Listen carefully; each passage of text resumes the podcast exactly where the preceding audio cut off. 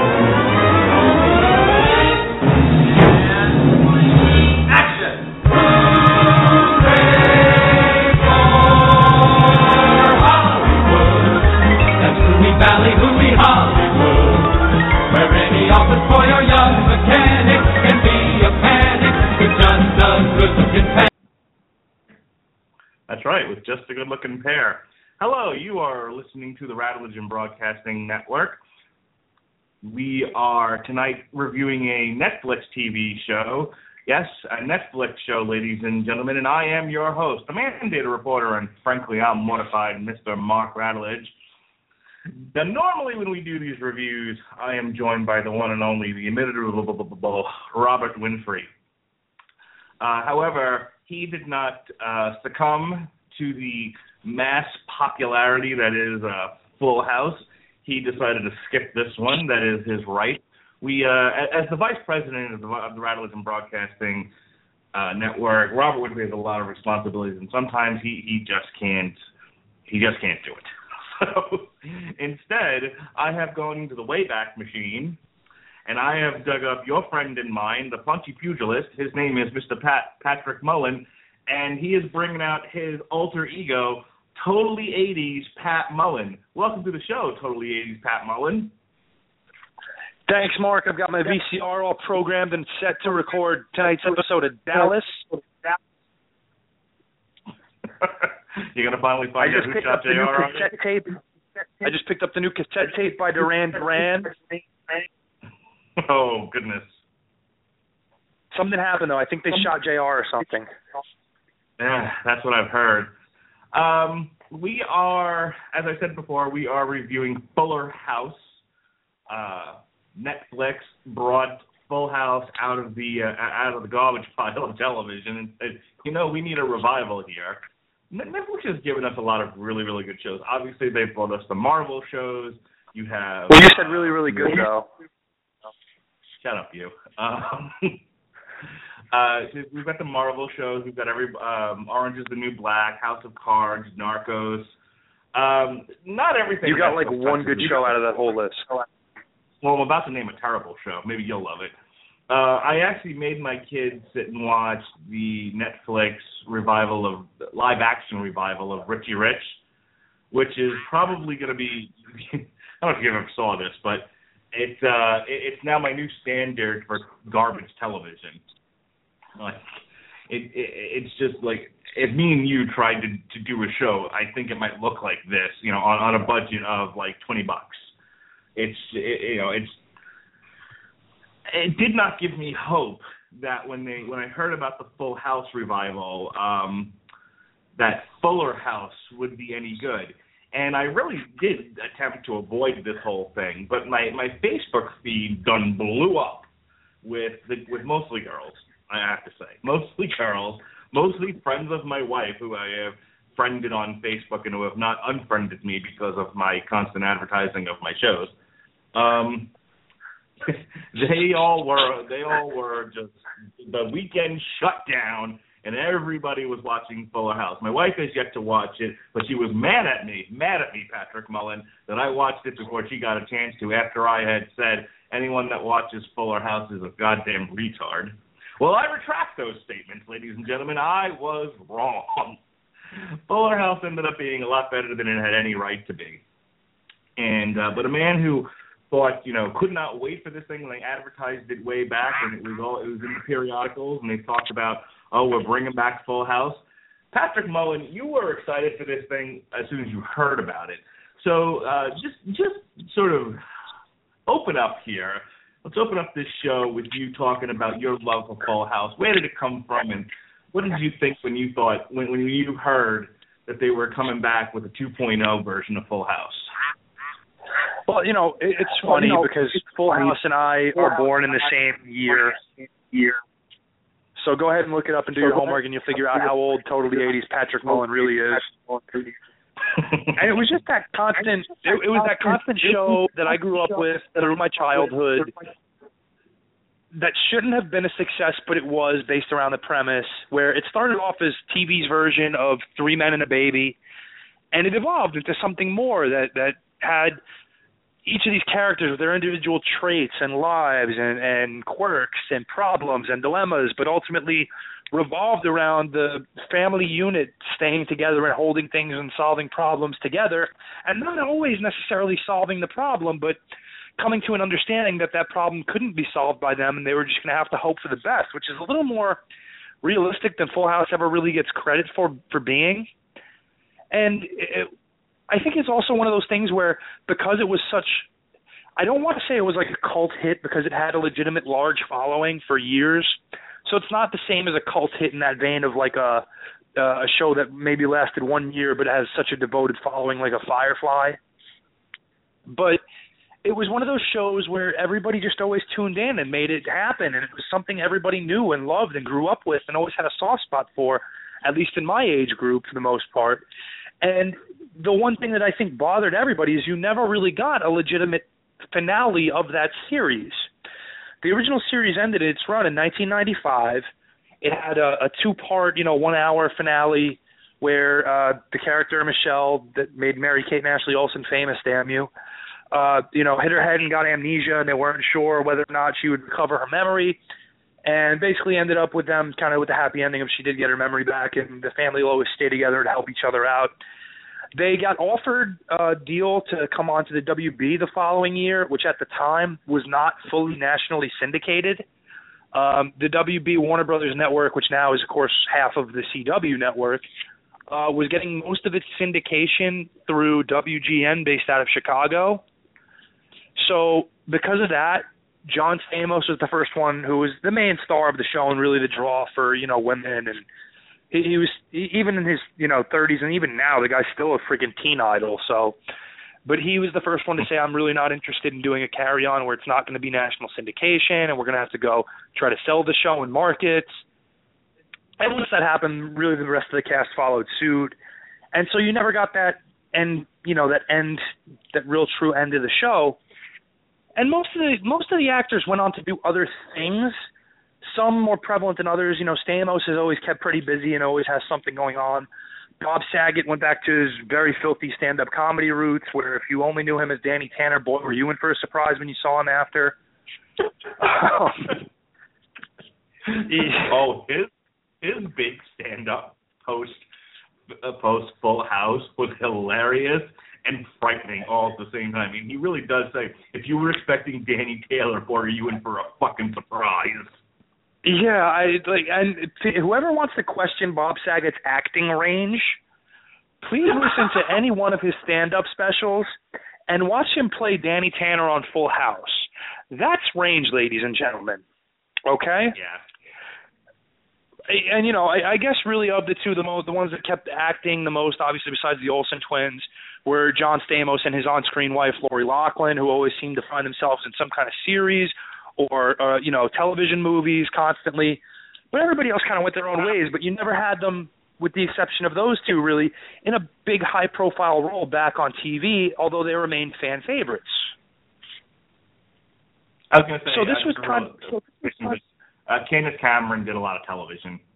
She remained very she did, active. She did, she did, you know, she did certain things. I don't remember her in a ton. She would do an occasional guest spot here or there. The one, the one thing I remember her doing was a movie where Fred Savage was her boyfriend who beat and eventually murdered her, which was really, really dark for somebody who grew up on the Wonder Years and Full House.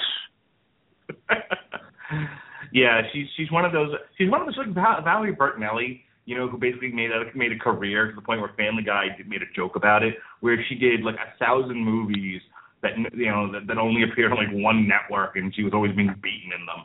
Candace Cameron, yeah. something something similar, where she she did a lot of television. She she was very very busy. She also took a hiatus from acting to focus on her family. So I would say most people who came out of this, this isn't one of those you know Star Wars experiences where you know someone comes out of it and completely ruined their acting career. Um, no, and then you have Jodie Sweetin. Well, you know, Jodie Sweetin had other problems. We'll talk about that. But but this is this was when this was announced, there was a chance for all of us fans of Full House to kind of take a breath and go, man, this would be a lot of fun to see this come back, because we're always seeing we're in the we're in the era of remakes where nobody has an original idea anymore. So what they do is they take a concept that worked in the past with a, a fan following and they set it in the present day with new actors and a new setting and basically just mirror the show in kind of name and some of the premise only. And it, it pisses a lot of people off because why do you need to remake Perfect Strangers and make Balki instead of being from somewhere in the Middle East like Mypos? You have to make him, you know, Asian to reflect some type of modern day issue or whatever. That's first of all, nobody wants to see anybody but Bronson Pinchot play Balki. Second of all, you're taking the fun out of it. It's not meant to be politically accurate or redeem. It's meant to be funny and just stupid fun that you can laugh at for 22 minutes out of a half an hour. Okay and so we've seen those with movies, television, all these things revisited. This, instead of doing that, what they did here was they tried to take a premise of a show that people loved and, and enjoyed and have fond memories of, and instead of reinventing it and casting new people, they decided to do basically a sequel, inverting the premise to a certain extent, and being I don't want to say faithful because that's the wrong word, but being uh, kind to the original show and the original cast and actors, and kind to the fan base that made it so successful to the point where when it was canceled, it was still number 25 in the Nielsen ratings.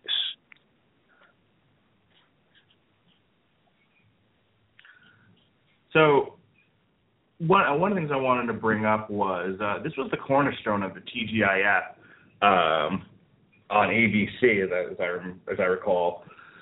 And I remember, like, you know, I've said many, many times on on a variety of shows. One of my favorite shows of all time is The Wire. Keep it in your pants, Pat. Relax a moment. Um, I love The Wire for its gritty realism. Um, you know, I, I enjoy shows that sort of blur that line between fiction and reality.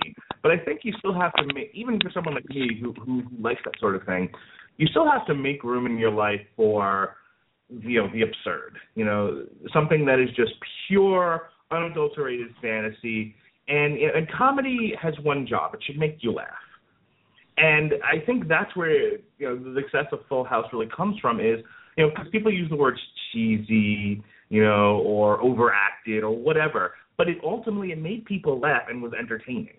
You know, Dave Coulier was funny on the show. John Stamos was funny on the show.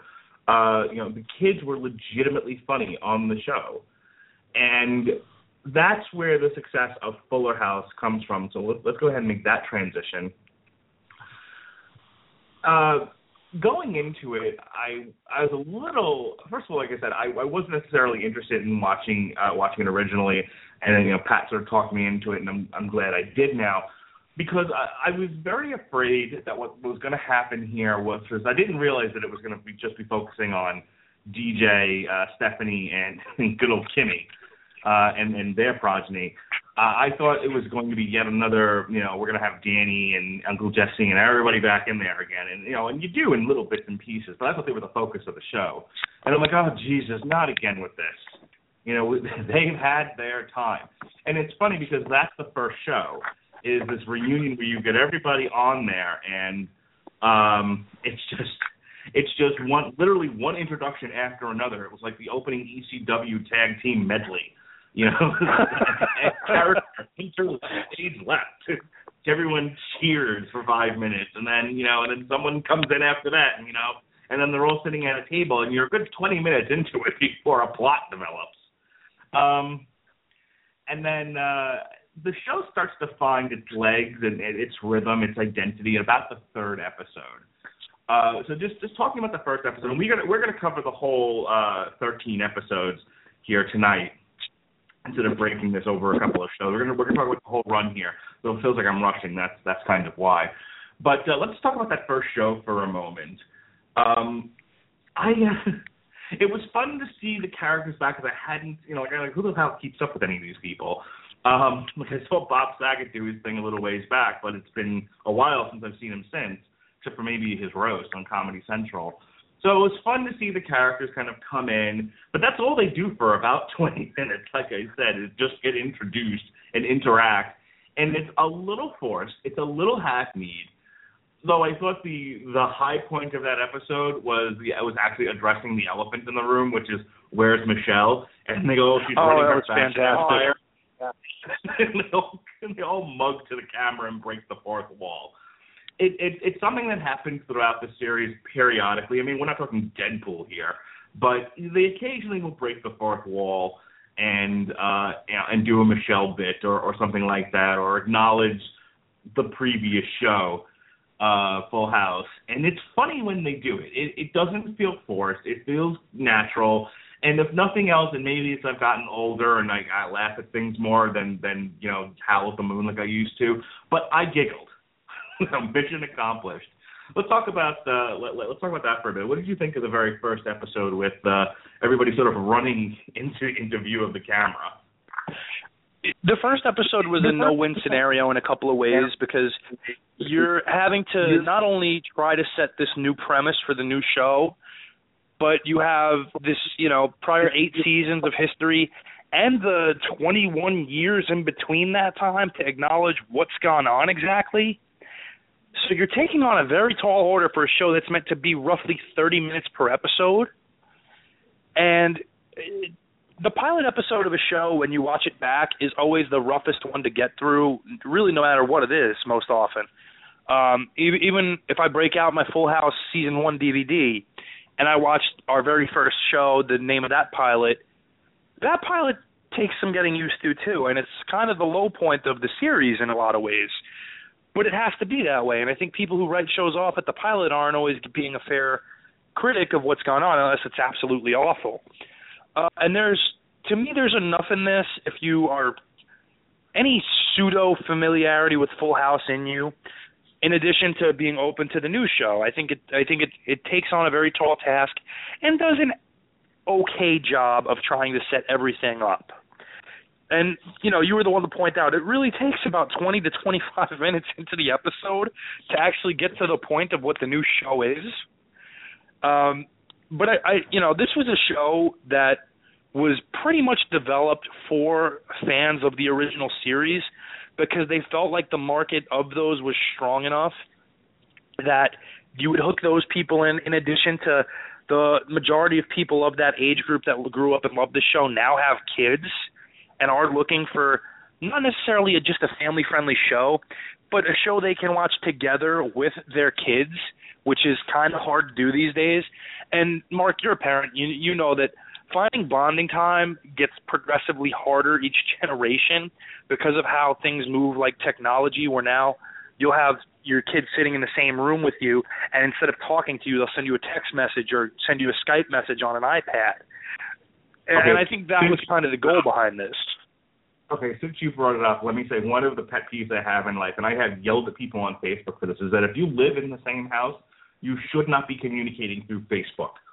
Now it's one thing like I send my wife a recipe or an article about teaching and say, "Hey, check this out," because I want her to read the article or I want her to see the recipe and feed my fat ass. Uh, it, it, but if you are having a legit argument, okay, if you are having some sort of problem in your relationship, I shouldn't see in your Facebook feed blah blah blah. Next person, oh yeah, well it's because of blah blah. No, you're in the same freaking house. Go talk to one another and turn off the damn computer uh, don't you know you're not going to get any argument from from me out of that but again i think part of the the mentality behind netflix's idea to go ahead with this and, and i know john stamos was eping it too and kind of had a lot to sell on that i think that's one of the strengths of what this show is marketed for because Mhm. you you have a joining of the past generation of characters who these people have become emotionally attached to, and the new characters who are more relatable to you know the kids who are going to be likely watching the show with the parents if that's such a case or if you're just a crazy loner like me who grew up and loved the show, you'll watch it yourself and enjoy it either way. But um I, I think a lot of that has to do with it, and I think it's a strong point. But again, you have to spend that time establishing what's going on exactly, and it's a very, very hard uphill battle to do that. And I don't think they do a great job with it. I think they do an admirable job with it. They try. There's effort there. I think it absolutely takes too long for the actual premise of the show to develop. But I think Yeah. they really want to try to win over those, you know, people looking for a taste of nostalgia. And they spent a lot of time on the past characters like Danny, Joey, Jesse, Rebecca, who are not going to be the regular fixtures on the show. And I think they did that to try to win over that audience rather than immediately push all those characters out and people say, wait, Stamos isn't in this a lot? No, I'm not watching. Yeah, you make a very good point because here's the thing: you're not really going to draw people in necessarily with st- starting off with DJ, Stephanie, and Kimmy, especially the Kimmy character.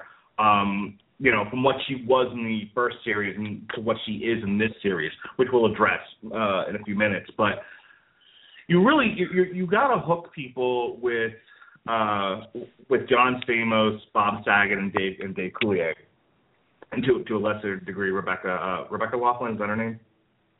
Donaldson, well, Donaldson Katsopolis. Okay, um, Jesse's wife. So you know th- those are the people who who you're you know your magnets, but because the show isn't based around them, you know, y- so you got to throw them out there, give them a, a lot of camera time because you're not going to see them again for a while. But that's that was sort of the bait to get people in. I just one thing one of the things you said that I want to address really quick is uh, I talk about this on on the, these two elements a lot, and that is one that's the long tail, and that is you know it used to be uh, large swaths of the populace focusing on very very very few lanes of entertainment. You know there used to just be the radio and the family sitting around the radio, if you can you know even picture that. And then there were the three national uh, television networks, and really what people saw with most of the nation sort of were watching the same things uh, at the same time. In the, in the 21st century, with the internet, you know, and the uh, and the advent of streaming media, what you have are very small niche markets that go on ad infinitum. So, Would you say You would you you say it's almost like whatever happened to predictability, Milkman the Paperboy and the evening TV? yeah, I've been asking myself that question all day, as a matter of fact. Um, but yeah, you you have a lot of you have an infinite amount of niche markets now, and one of those markets is that you know 80s or 90s nostalgia act. Um, the other thing is Netflix is in the business now of, of of new content, and they have to keep churning things out because they because of they they're not going to um, they're only going to go so far on just you know the quote unquote rental Recycled market. programming. Yeah. Right. They they got to create new content, and I, I say this to you guys offline in our in our chat, and I'll and I'll say it now. Intellectual property and licenses is always the way to go if you want the biggest audience you can find, because you never know with an original idea if you're going to hit it out of the park or not, and it's a huge gamble. However, nine out of ten times, if you can take something that people already knew and already have an affection for, that's already built in, you're probably nine out of ten times going to have a hit on your hands. So Netflix goes to Marvel and they you know and they take you know Richie Rich and Full House and you know and all and hit things movies. have- the, the the kid markets. You look at stuff cartoons they've done, like Dawn of the Croods and Turbo and all this stuff. All this. Right. You what you have there is all licensees and intellectual properties that people know and people like and already have a built-in audience, and voila, you have a success. So it's not hard to imagine that among, not among the critics, the critics hate this show, but um, we're talking we're, we're talking one of the lowest rated shows of the year on Rotten Tomatoes. Um, but the fans love it. You know, a lot of we'll talk about that at the end of the show. Uh, we'll get into some of the Rotten Tomatoes and IMDb scores. Um, finishing up with the first episode, getting back to that and establishing like, okay, here's the old guard. Now let's transition to the new guard. Um, very, very fast, you have DJ sort of having a meltdown and basically saying, you know, like, oh, I'll try to do it on my own. What, what so people understand what we're talking about if you haven't seen it, so I don't know why you're listening to this then. Spoilers. uh, much like the first series, DJ uh, has kids, was married, it is now widowed. The father has died uh, tragically. Um, he was a firefighter, and uh, and his name was Fuller, hence the name Fuller House. Get it? Um, so what you have here is DJ overwhelmed with three children. She has a, she has a what appears to be a three to six month old baby, um, and she's got uh, two uh, two other sons. So she's got three sons altogether, and she's overwhelmed. And what's happening here is that everyone is moving to LA, moving out of the house, etc. And what they decide is that Kimmy and Stephanie are going to stay in the house with her and help her raise her kid, um, and that uh, uh, Danny Tanner is not going to sell the house anymore and let them live there. And he goes off to Los Angeles. Jesse and Rebecca go off to Los Angeles, and Dave Coulier goes off to Vegas, leaving uh, leaving those three with the children in the house. And that's that's episode one. Um, real quick, when, what were some of your thoughts about sort of transitioning to the new cast? What were some of your thoughts about uh, you know the focusing around DJ and you know whole Candace Cameron being able to shoulder this show because a lot again a lot of this is personality uh, you know personality driven. You know, you identify with Danny. You like Danny. Dan, you know, Danny was everyone's dad. And Uncle Jesse, as he says later on in the series, he's everyone's uncle. Um, if if Candace Cameron's not really able to sort of capture that um, and kind of carry the show on its shoulders, it's, it isn't going to be very successful. So I was curious as what your thoughts of uh, this actress, this character, sort of being the centerpiece of the show. I think the thing that is strength is her strength here is that she is a mom in real life. She did feel at times overwhelmed because her husband, for those who don't know, is Valeri Bure, who is a professional hockey player and constantly on the road and traveling and not at home, going away games until the season was over. And that's why she cut down on her acting career. She she eventually became kind of more public, and for the past few years, she's been a guest host on The View, or not a guest host, but a regular host, I should say but you know she's kind of molded herself into very much a real life uh version of Danny Tanner where she's a very she's a very normal normal mom who people can relate to and see their mom in to a point or at least who they wanted their mom to be. and I think because she's not biting off such a big part or such a big departure from herself, she grounds herself in the part well enough to me, in the, at least in the get go, to keep me interested. Um, anything left on the first episode? Uh, I, again, it, it it moves it moves almost painfully quickly.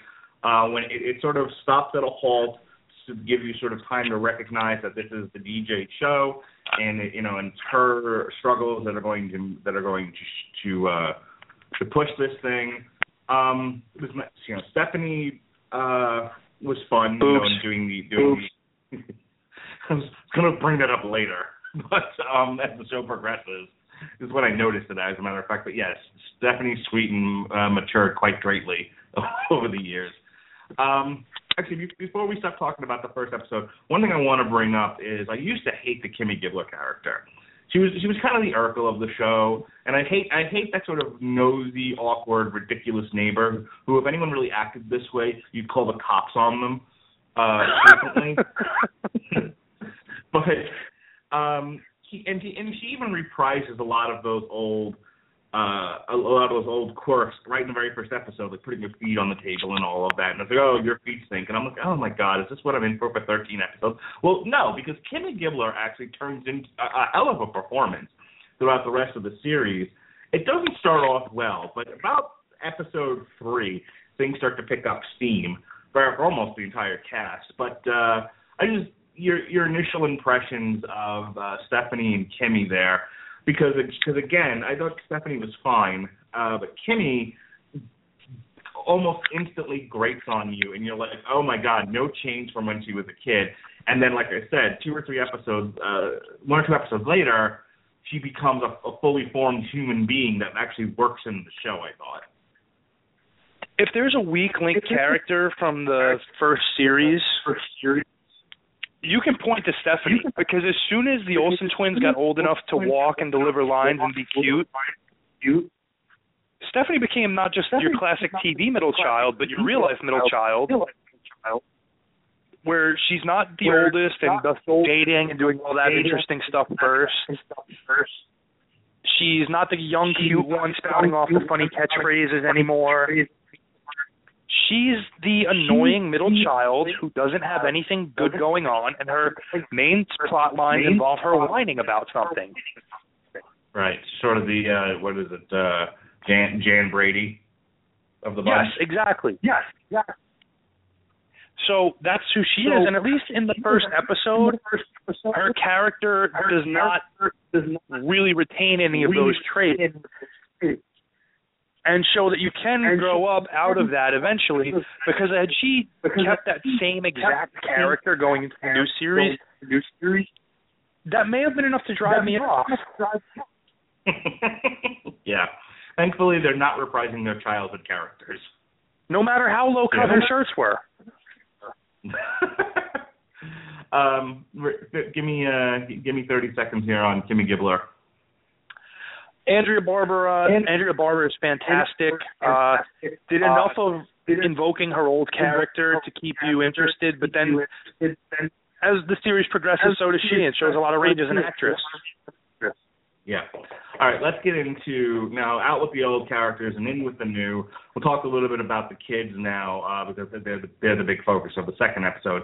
Unfortunately, the second episode suffer, suffers from the fact that they have to now catch up from the first episode. The, first episode, I don't want to use the word wasted, but the first episode is spends so much time on the reunion, the nostalgia, um, you know, just sort of setting up this world again that not a lot of plot was established. It was just basically DJ's overwhelmed and her sister and her best friend are going to come help her, and that's all you need to know. So the second episode, episodes, like, episodes one and two of the new series are basically a rehash of the original series pilot because this plot, at least re- revolving around the kids, is taken almost directly from the first episode of Full House. Uh, the girls moving into the same room. Yeah, yeah. Okay. So um, this is why I want to talk about uh, Kimmy Gibbler and and her daughter, and then her estranged husband, who I have a lot of thoughts on. so, um, and we'll get to DJ's kids in a second. But uh, here's where we get to know a little bit more about what happened with Kimmy and her life. And um, I mean, we met the daughter, I think, and the, and the husband in the first episode, but you get to see a little bit more of them in the second. yeah they're, they're more established in the second, and they become pivotal uh, pivotal characters, especially towards the end as the series continues. Um, so I'm not a huge fan of her husband, the character at least. You know, I'm not saying he needed to be a Toto or anything like that, but for God's sake. setting the Hispanic community back at least 20 years, that character is. However, the daughter, I think, is one of the highlights of the series. Um, I really enjoyed the daughter. I I have to say, the, the, her and uh, Michael Campion, who plays the eldest son, did a really great job of not being grating, terrible child actors. They uh, they they were charming. Um, I thought the episodes that revolved around them weren't the kind of nails on the chalkboard sort of acting where like you you, just want to strangle the character. Um, I actually thought that both of them did a really good job of holding up their ends of the shows when when the focus was on them, especially Soni Nicole Bringas, who plays Ramona. Uh, you know, whose character is basically uh, try, trying to uh, figure out, you know, her role in this new home. You know, her mother is dragging her into this house with, you know, these semi unfamiliar people. You know, and this is all the whitest family in America. the whitest family. That was a great line. That that I laughed hard at. Uh, for those who missed it, because we're talking over each other, yeah, she's like, "You're making me move, move in with the whitest family in America," and dude, I had to pause and I was laughing so hard. Um, but I think she she does a really good job of, of portraying a character who is sort of one struggling with the with the breakup of her family, and two having to move in with this other family that she doesn't know if she's going to fit in with, and she already has sort of a negative relationship with with the eldest son, and they have a whole arc in their relationship as well. So um, that was an unexpected twist that I, I, I didn't see it coming, and it was something I really enjoyed as the series progressed. I, I enjoyed uh, the interactions between her and the mom, her, her and Kimmy. I enjoyed her as a character. Um, hated Ramon. Oh boy, just by the Fernando. end of it, I was like, well, I'm sorry, Fernando. Um, You're by the racist. end of it, I was Ramon, Fernando, Giuseppe, and whatever. They both clean my Um, pool. It's no big deal. Yeah, I hated Fernando. And people enjoy him, and people love him, and they're like, oh, he's such a great character. That's fine. Different strokes, you know, move the world, as they say. But he was just. First of all, the transition from him from the beginning to the end just seemed like came out of nowhere. Um, it seemed a bit forced. And, and number two, he was just. I'm, he had the same problem as an actor that Elias Harger has, who plays the middle son, and that is, I feel like the director at some point just gave up with directing some of the actors and just said, just fucking scream your lines, okay? Scream into the camera with all your might, and it'll be funny because you're a little kid and you're a poppy Hispanic dude, and it'll be hilarious. God bless America. to, to be fair to Max, at least in a five-year-old boy who can easily be excited about virtually anything, and him being loud and jumping up and looking for attention kind of makes sense. Sure. A Hispanic hairdresser turned Formula One racer or whatever cars he races, who is a constant cheat on his wife. Why do you need to be so loud and so ethnic? like, like, eh, like, I feel like he had a different part. He had a different character, and the and the actor is just terrible. the director is like, I feel like he he's one of those guys who's a career like bit part player and finally gets an opportunity and just sees it as something to launch a character he may have come up with on his own in his spare time that he used in like some some type of like improv group and this is the time to launch that character and make it a brand like Andy Kaufman with Latka. yeah, or you know, it's as you mentioned before, Rossi Joe's Balki. You know, just, just like here, be, when you're on screen, make sure you shove every other actor who's standing around you out of frame and just be fabulous. I feel like Chew that, that scenery up like you are David Caruso. yeah, it's just it, it. He was he's the only Muppet on the show. Everybody else is at least somewhat channeling a real person. He went full Muppet on this thing, and he only gets worse as the series continues.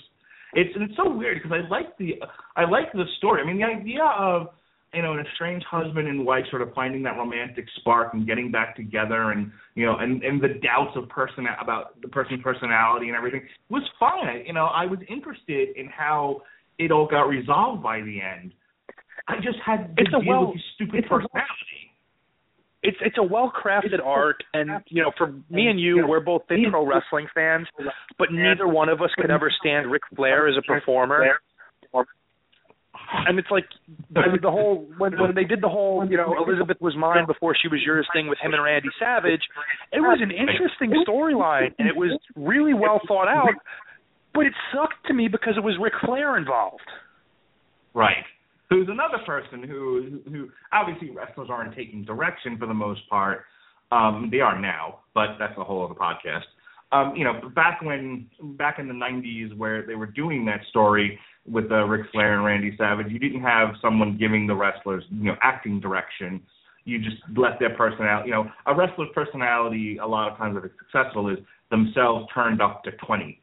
And unfortunately, uh, the guy playing Ric Flair's personality turned up to 20 i- is is kind of like when you wake up in the morning, um, you know, in a, in a you, you've slept in an almost pitch black room, and someone kicks open the freaking blinds, and it's blinding sunlight. You're like, ah, my eyes. You know, like you have to like adjust, and you're, you're bumping into the walls and stuff. Well, that's Ric Flair's personality to me. It's just like again, he's just gay and fabulous, and you know, and, and his penis is right there in your face. It's like, hello, this is all me, folks. Hello, Like, oh, turn it down a bit. Just turn it down a notch. Yeah, you're at about a ten. I need you at a three. Um, so that's that character. People listening to the show going, he just compared him to Ric Flair and said something about penis. I don't understand this podcast. All right, moving on. Um, so episode two, like I said, is more of, of the family sort of gelling and um, and really the show trying to find its legs. Um, episode three is, like I said, where I think things finally uh, finally start to where the show finally starts to find a rhythm. It starts to find a an identity, and the characters are finally allowed to breathe and and sort of experience the show as it were. I, I don't know if people get what I'm talking about here, but you know, when you spend the first two episodes and everything is set up, set up, set up, introducing character, introducing character, and there's not a lot of time for plot, episode three, you finally have a time to tell a story. You know, there's a beginning, a middle, and an end to it. And you get um, depth in the characters that changes them from who they were from 1987 to 1995 to who they are now. Yeah. We also have a guest appearance by David Coulier, who comes in as the babysitter. Um, and does and what yeah, we were complaining about not ten minutes ago. Ten minutes ago. Mm. And fixes it. And fixes it. Right. One of the things that's nice about his appearance is that he he says what and, I, and I'll say this about the entire show actually. I thought the show was a very was an interesting window into modern modern society, and I don't mean that like you know again this isn't The Wire, but I I do feel like for a sit for a canned laughter sitcom, uh, I I thought that you really you did though get a sense that this could be real life. You know that these were real people dealing with real issues, and even and it doesn't always have to be something very heavy. Dave Coulier brought up a very good point. He was like, "I came here to have fun with you kids, and you're all on screens of some sort. You know, I think they're on phones or la- or, or laptops or uh, tablets or whatever, and none of them are interacting with each other or him. And he finally just takes them all, hides them, and, and uh, they end up getting into like you know shooting water guns and silly string at one another. And it's a bonding moment for the kids uh, with each other, but it's also an opportunity for him to bond with them. But really, the whole the whole thing it's sort of an editorial on you know that losing that sense of develop being able to develop person to person relationships because we're so caught up in uh, playing on the internet, says the guy doing a podcast. Uh, we can, yeah, we're, but if we're advocating for people to get along, then damn it, we're doing it for the right reason. I I get a I get a reprieve. I got a wife who's sleeping, two kids who are sleeping. Who am I supposed to play with right now? playing with you on the internet, so it's all right. But generally speaking, go get out, get fresh air, people. for God's sakes. No, but I, I like that. I like that the that the show didn't need to hit you over the head with a frying pan with a lot of this stuff, but it took time to sort of address these modern uh, quirks of uh, of our society. But you don't need a major that, situation to, you know, get you know, people in, get people interested or make a point. It just has to be something everybody can understand. And I and um I think this is sort of the plight of a lot of parents is you know how do you relate to your kids and you know and develop you know you know peer to peer person to person family relationships when your competition is the internet you know and the and access to the internet now is so easy that you know my I have a I have a almost a two year old and a five year old and both of them know how to know how to at least minimally work an electronic device like that you know, my my son was sick today, and he somewhat knew how to work the, the iPad just enough to get Mickey Mouse to play. So uh, Mickey Mouse's Clubhouse. So that's that's the world we're living in, and at least and it took a little time to address that. Um, the other thing is you have the bonding. Oh yeah, you have a parallel bonding thing where you have uh, Stephanie, Kimmy, and the DJ going out um, on a night on the town, and you know they see Fernando there, and they're picking up men, and they're dancing, and then at the end of it uh, you have you have a dance competition. This was the episode with Macy Gray, by the way, and Macy Gray has the line of the night, probably the one of the best lines of the series, where uh, at the end, of where at the end of it, she says, "I want, I want a Grammy. What am I doing here?" That was again one of those moments where I, I like guffawed. I think I'm. I think I was watching it really late at night. I laughed loud enough that I might have woken up my wife. But uh, it was it was fun, and it's and again it's fun that the series pokes fun at itself. So um, anything on on that episode where you know, like I said, we, we finally have time to breathe and let the characters uh, mingle with each other, you know, without a lot of setup. Well, I think this is the episode, and I might be wrong, but at the end of the episode, you have this moment between DJ and Stephanie, right? Right. Um, yeah, give me a little bit more than that. The uh, the personal revelation. No, that's later. Oh, is that later? Okay, then I'm, I'm thinking of. That's, but that's also in this later. one, for fans of the original show, they probably remember that Kimmy and Stephanie were constantly at odds with each other and never got along for anything. Right. But at least now, as adults, they're maturing the characters where they'll still take little digs at each other here or there, but they can acknowledge that we're adults now, we're both friends, and we're moving on. And this episode, probably more than any other episode, you really see them turning into the roles of John Stamos and Dave Coulier in the original series, where you have not an, a sibling in law, but a sibling who is more about partying and going out every night and having fun, trying to transition into the role of a guardian. And the other one, who's the best friend of the lead widowed character, who is a little bit goofy and strange, but at the same time is feeling those same growing pains. And getting a night out together kind of lets them bond over these shared things. And it, it, it's a development that they didn't really go to in the original series for a while. So it's kind of nice to see them start with that, especially given the history of the characters involved. I think this is good as good as any time to address one of the issues people have with this show.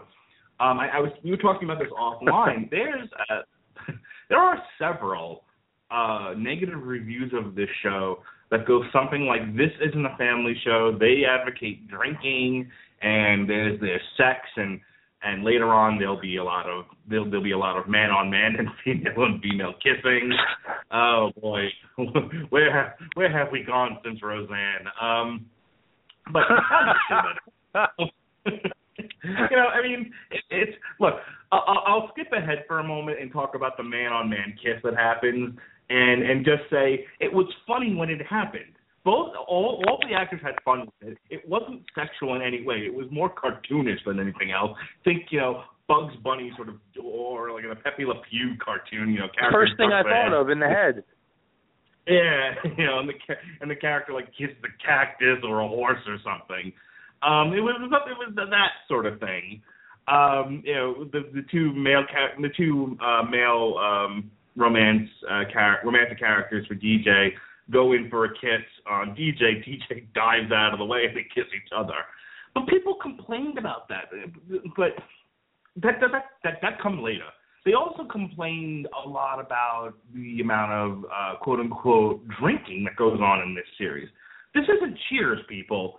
this is a handful of episodes where you have you have someone who, and this is where I was going with this. You know, they could have written DJ as very uptight you know, and unwilling to unwind. And there's a lot of those kinds of characters throughout the history of television. You know, the person that just never lets their hair down. And then when they finally do, they they're like a maniac. You know, think something along the lines of Sheldon from The Big Bang Theory. You know, he's always up. You know, you know, science, science, science, and blah blah blah. And then I think they've had him drink in a few episodes where he can't control himself after that. Um, there are even better examples than Sheldon or that sort of thing.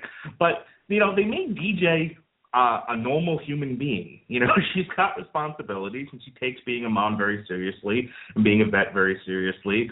Um, and she's had some shit happen to her recently. But she's not the Borg. You know, she's not an android. And when her sister and her best friend say, "Hey, you gotta let your hair down," hey, look, we have a character who does remember what it's like to go out and have a good time. And this, for some odd reason, is rubbing people the wrong way uh, there, there's this, there's the bachelorette party later on in the series, and there's something else. And you never once see DJ get out of hand. I mean, all of DJ's mistakes that she makes in the series, she makes quite sober.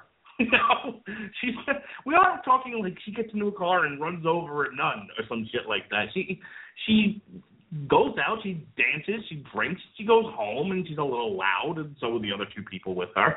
And then the show ends.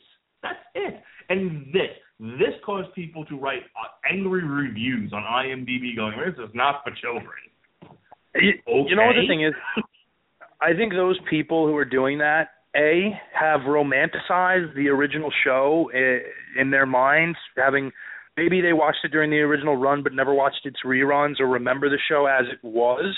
Uh, when you know, things like in the very first pilot episode, John Stamos has a girl he talks about meeting at a strip club, and she comes to the house to hook up and basically bang him there, and it gets put off, but the implications are clearly there and stated.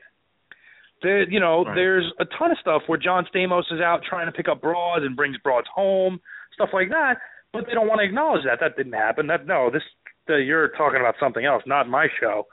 But that's what went on.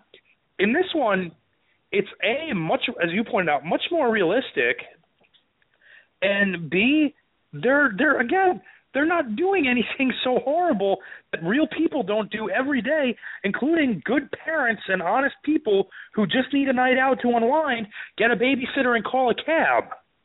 You know?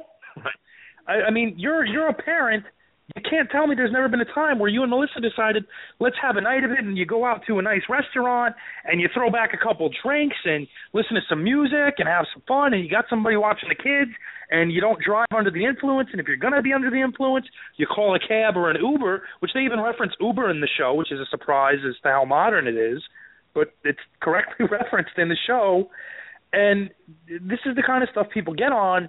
And B, I think you've got a lot of people who based on Candace Cameron being a very outspoken Christian, they want to challenge anything she does that is not entirely out of the Bible.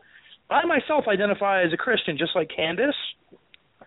I can't tell you anything she's doing that uh it smites people who believe in God and the you know would be so damaging to the cause of how she's representing Christians. Well, A, she's playing a part. She's not actually Candace Cameron. She's DJ Tanner.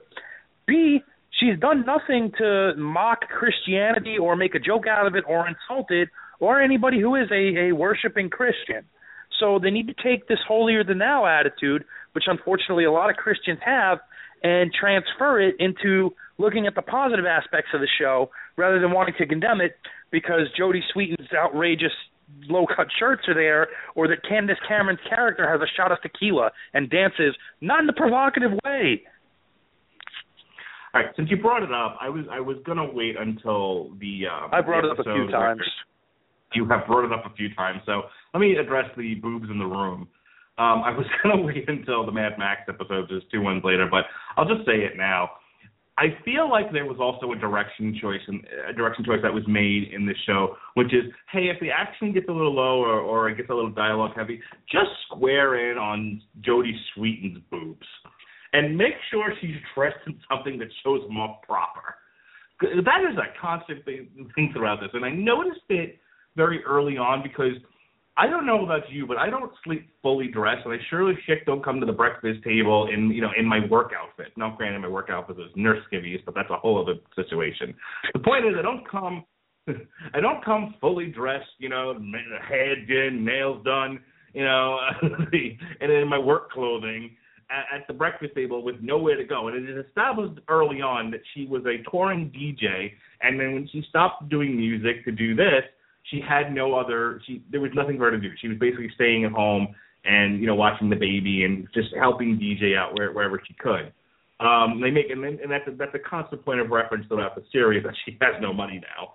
Um, but the point of it is she shows up to breakfast and she's wearing this thing and it's just like if it had been in 3D, her boobs would have knocked your eyes out. I'm like, what the fuck? Is, why would you dress her that way? You know, have her, you know, come to the breakfast table. You wear your pajama bottoms and a t-shirt or some shit. You know, and which is how she showed up in the first episode, with pants and a t-shirt. But every episode since then, like it, it, it was like the the costume people must have been like Jodie Sweetin. No, we have to dress you in all these crazy outfits. And I'm not saying she's wearing she looks like a clown or anything, but it's it's, it's you look at it, yeah, Kimmy had had a look. You know, she's wearing scarves that are that are like pizza or ice cream or something. You bacon know, and eggs. Had a very bacon and eggs. She had a very specific look to her. Um, you know, the kids look like modern kids. The, the the middle the middle child always looks like he's a Baptist preacher in some of these episodes. But you know, whatever. That's his look. He's a nerd kid. um, and then you know, and Candace Cameron looks like you know, forty year old woman. Great, that's what she is. And then they have Jodie Sweetin, who looks like you know who, who runs the gamut where she's wearing, you know, like I said, low cut shirts and you know, and low cut dresses, things are just constantly showing off her chest. And I was just like, did, was that was that the choice maybe, or is this where the director was going with this? It's like, hey, we don't know about if this show is going to sell very well, so you know what's going to be a great selling point? Jodie Sweetin's tits. That's what we'll name the show. Fuller House. Jodie Sweetin featuring Jodie Sweetin's tits and Candace Cameron. All right, I'm not going to complain about it, but I'm not gonna not you know I can't not talk about it either. It was a it was a feature of the show. You know we got we got a family, a dog, and boobs. That's what's going on in the show. I, I mean, to, you know, we talked about you know people who were unsure of how things have fit. Jodie Sweetin has not really acted much since the demise of Full House.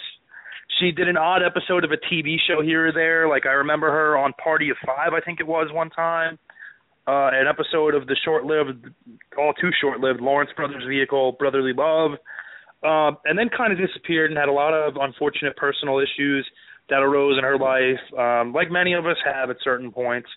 Um, drug addiction and some bad marriages, and she she's pulled herself together, and credit to her. But I think there may have been a thought process somewhere that I don't know if she can act or not anymore what does she bring to the table? And then they went to a casting session with her, and they managed to see what she had to bring to the table. And they said, well, there's an old adage to hide the negatives and spotlight the positives, as Paul Heyman would say when he talked about ECW's production values. And they decided that what she brought to the table was uh, Hello Cleveland. And they just were going to ride it full blast. Yeah. I'm hoping that this thing got renewed for a second season, and I'm hoping they actually they uh, not to dress her down or anything, but you know, just I hope they realize the girl the girl can carry her part just fine. She can interact with the characters believably. We we we don't need to be hello, I'm I'm Stephanie Tanner, and you know, and just throws her boots right out on the table. You know, there we are, folks. That's what I've that's what's going on here. Um, Jesus Christ. Uh, I want to talk a little bit more about her when we get to you know her big reveal when we get to that episode, which is uh, coming up shortly. But before that, we have one that focuses on the kids again. Um, we have Ramona, who is the this is episode four, the Not So Great Escape. Uh, we have two things going on in this episode that I really liked. Um, you have this bit where Ramona is adjusting to being in a new school, and you know, and the poor girl her, her parents are broken up. She's moved into this house with the you know with, with these uh, very white people. White. Uh, white. white whitest family in America. Um, and so she there's a lot of adju- readjusting going on for her. And then on top of that, she's got to go to a new school and meet new friends, and she's just about had it.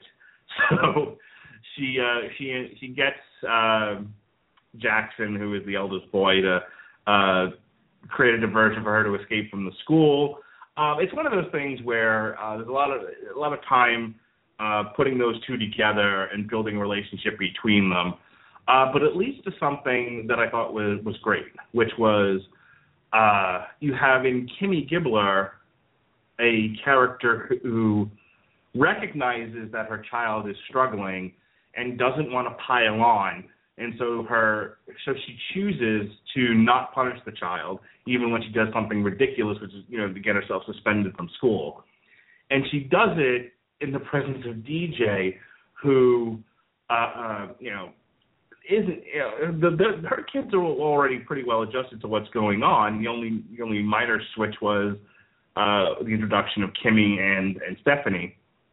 But regardless of all of that she still says nope you know Jackson did a bad thing. Jackson needs to be punished in the following ways, and that's the and that there's no discussion. And so you have a conflict of one ideologies, and two, you know, between these two characters who are best friends about how to deal with their kids. Now, now in real life, this is sort of thing that usually ends in gunfire. You know, who are you to tell me how to raise my kids? Maybe in Florida. but um, but I thought it was I, I I won. We do live in a world where people will deal with their children the way Kimmy does, you know, with bribery, you know, with uh, coddling. Um, they want to be their children's friend, and I thought it was an interesting way of looking at that issue with, with again without smashing you over the head with a chair. Um, and the same thing with how DJ approaches it, which is she isn't lecturing in any kind of way. It's more of you can't do that. You can't not punish your kid while I'm punishing mine. You're going to set this whole house into disarray. Um, so just some quick thoughts here about uh, the bonding of Ramona and Jackson, and then you know this uh, interaction between Kimmy and and DJ. having been someone who had a surrogate third sibling relationship, had they really beat it up and tried to make these two resent each other for so long, it wouldn't have worked. It would have become very tiresome very fast, at least to a high level. But seeing these little bonding moments happen early is a very realistic portrayal of how that actually happens. And and again, we talk about trying to mature these characters from who they were to who they are now. DJ still being the voice of reason makes sense. Kimmy still being kind of the the goofy, nonchalant one makes sense. But you're going to evolve at a certain point as a person in those respects, and I think we see that with Kimmy with a little bit of encouragement almost from DJ, not necessarily heavy-handedness.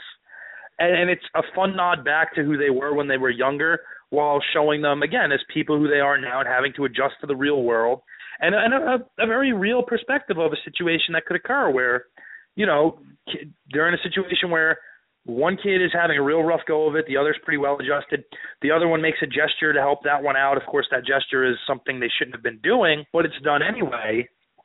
And Kimmy's in the rock and a hard place situation where she has this poor child who is taken away from everything she knows while her parents are split up and in this new environment, which I've been in, and it's not enviable. And it's not enviable for the parent either because they don't know how to really punish the kid because haven't they gone through enough already?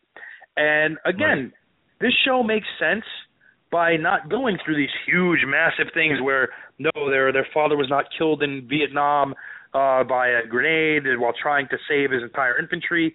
It's very real situations that happen every day that they're just presenting a perspective of and trying to play out the full Monty of it so you can see things and make it something again everybody can understand. And that's the show's strength to me. Yep. Um, I think this is the best time to really address the Kimmy character. Something I started to say at the beginning, and I, I don't want to get too far ahead of myself. And that is, uh, in the original show, like I said, she was just a clown. She was Urkel. Uh, but she, in, in this one, I really like her as a character because she's not a clown as such, but she's more uh spunky. You know, she's she's got kind of a a fun uh air to her. Um not necessarily devil may care. Um she obviously somewhat knows how to take care of herself. She runs a business that appears to be to a degree successful. Um, you know, she's not a complete airhead. She's not a dummy. Um, but she does have, you know, where where DJ is sort of missing that sort of zest for life, Kimmy has it in spades. And sometimes in having a zest for life, you are blind to things that you know that you should be responsible for, um, and vice versa. You know, when you when you're that stickler, that everything, you know, when you're that Type A personality, sometimes you forget that life is life is to be lived. Um, and, and you got to find some middle ground between those two places. So I like that about her character that they that they they evolved her from the clown she was in, in the first series and made her more um more more of a, a spunky character uh who lo- who loves life but sometimes has an issue with how to be a grown up um and and sort of struggles with that struggles with her passions uh, and I think Andrea Barber really captured that well. I don't, you know, she hasn't done a whole lot of anything else. I looked on her Wikipedia page, and you know, and, and I, I, I, I spoke. Wow, she hasn't done anything, and I heard my voice echo. That's how little she's done. But, um, eh. But uh, did, did you get the whole echo thing? Not this time. Not uh, all right then. Um, but no, I thought I think Andrea Barber does a really, really good uh, job of capturing the essence of that character and, and giving giving it some some dimension. And and that's and, and this episode is where you really start to see that. Um, anything else there? If not, I want to get to. Uh, uh, we're not we're not going to do all of these episode by episode. I want to start talking in bigger themes in a few minutes.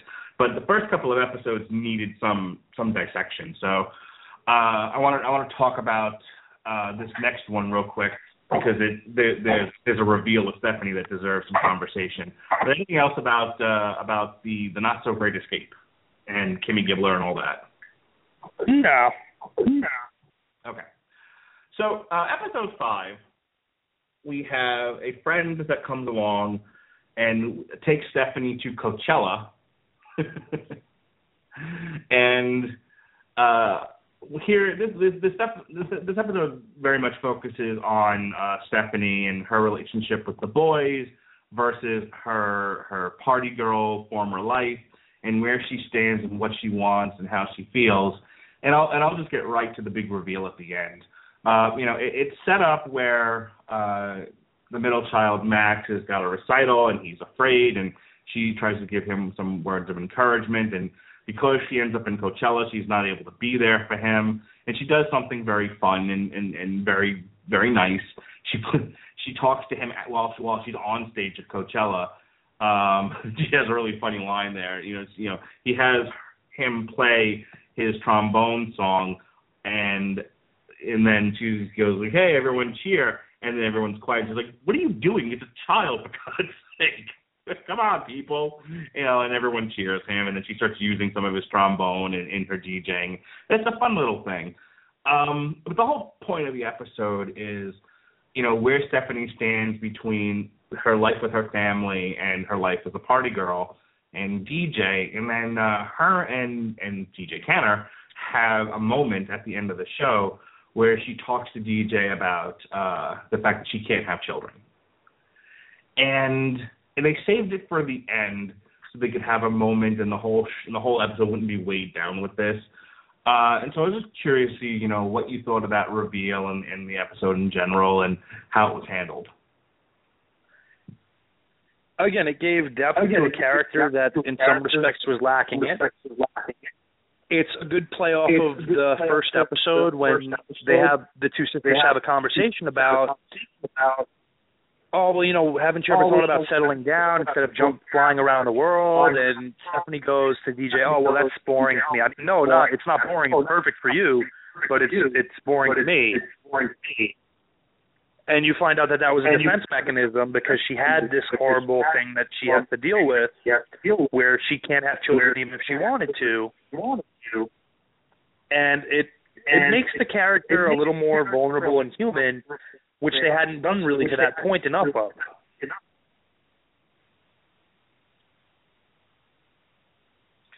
Yeah, um, I thought Jodie Sweetin was able to shoulder uh, the acting very well in that scene. Yeah, Candace Cameron's fine. She she was fine throughout the entire series. She was she was pretty solid. But you know, you're asking a character to sort of really dig here, dig deep, and say, you know, as a and I and I you know uh, to tell you what, you know, um, you should feel something when you when you watch TV, whether you know good, bad, or indifferent. Uh, the visual medium of television and film should bring out feelings. You shouldn't just be watching it numb. And I at least felt like she did a great job with it because I felt bad for her character. You know, I uh I, I as as Winfrey knows from doing movie reviews, I tend to be a little sensitive with this sort of thing. Um and, and maybe brought brought to feelings maybe easier than some. But I legitimately felt bad for the character. I was like, that's terrible, you know, and and I could see where she was coming from, and it really drew me in. And for that little brief time, you forget it's a television show. So I, I thought they did a good job there, and again, they did it without being very heavy-handed. Yeah, I agree um, with you all the yeah, way. So the last now we're not going to talk too much about six. Six was an episode that pretty much just focused on Jackson and gave you, you know, because at this point he he he hasn't had a lot of time on screen. He hasn't had a lot to do. Um, he's just sort of there uh, in and amongst the plot. So six is an episode all for him, uh, which we which we get their version of Lucha Underground apparently called Lucha Kaboom.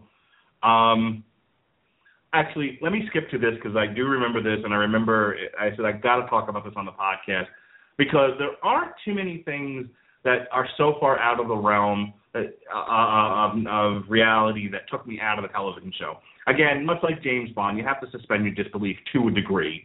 Um, you know, we are talking situational comedy here, but you can go too far. And luckily, the series doesn't have a habit of this. But there's something that happens in this episode with DJ and the wrestlers that was so dumb, it was so bad that I was like, uh, I and I remember I was watching it uh in the middle of the night, and I said, this sounds like a good place to leave this alone and walk away from it, and I'll pick this up another day.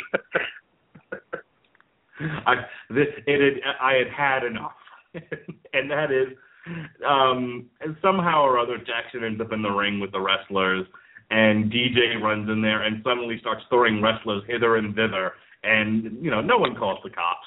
no, no, I don't know if you've ever seen a fan jump into the ring in a WWF ring, but usually the wrestlers will start kicking said fan in head. No, this particular instance, you have DJ Tanner who turns into Kalisto from the WWE and is doing hurricanranas and she does hip tosses and you know, and then she pins one of the wrestlers, and of course, oh, she's a hero, and they give her a name and everything, and sure, and a contract offer, and a contract offer, and I just said, all right, I've had enough. we we this this was if there was a moment in this series that really jumped the shark, this was it for me. Your thoughts? Uh, I don't really know that I can do it more justice than what you just did. Uh, it was it was very silly. It was over the top, not in a good way. I I I, can't really justify seeing that and and just saying, yeah, that was good, that was entertaining. It doesn't it doesn't go that way with me. Um, I think yeah, there's, there's no way I can say, yeah, that was good. Yeah, I, I have to imagine that that's to a degree that's probably our just personal issue because uh, they chose wrestling.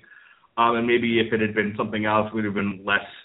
It would have rubbed us less the wrong way because I, I kind of imagine that that people who who aren't fans of wrestling at all don't care, still think Hulk Hogan is an active wrestler.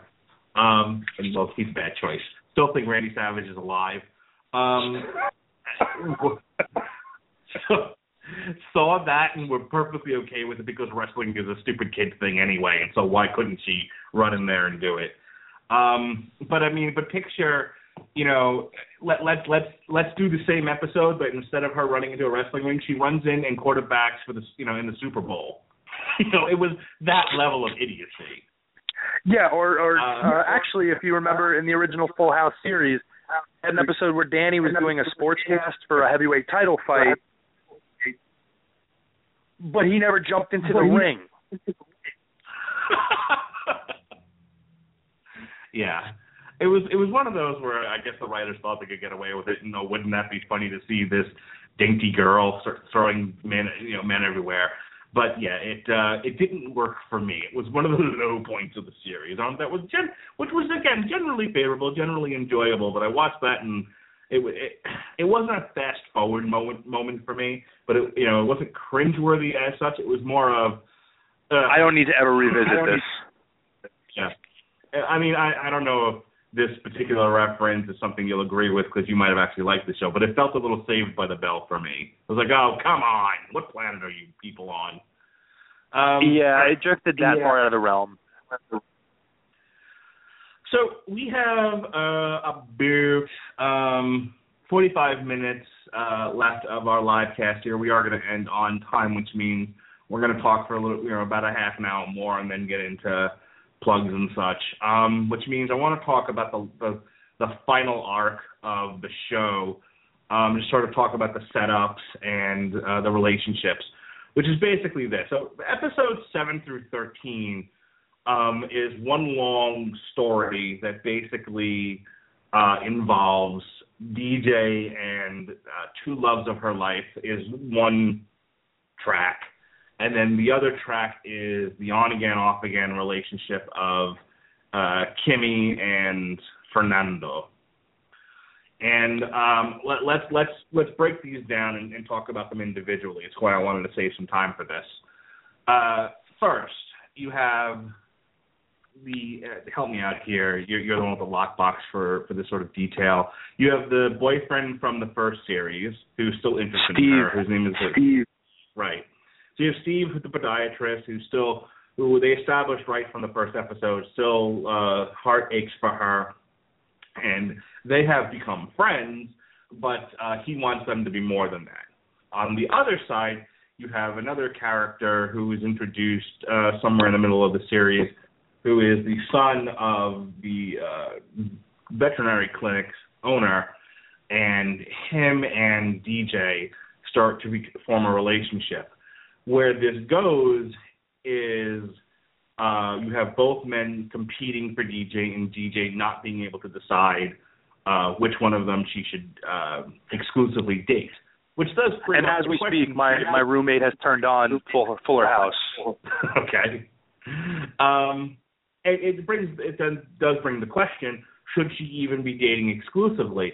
Um, a couple of things going on here. You have you have a recently widowed woman with three children deciding to get back into the dating game, and the first question asked is, well, how soon is too soon to get back into dating when you know when you are a single mom and you have just lost your husband?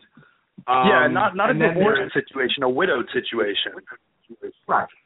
And then how long, you know, into dating should you settle down and try to find a one-on-one relationship? And I was like, huh. They could have played this really stupid, and in some instances it gets a little silly.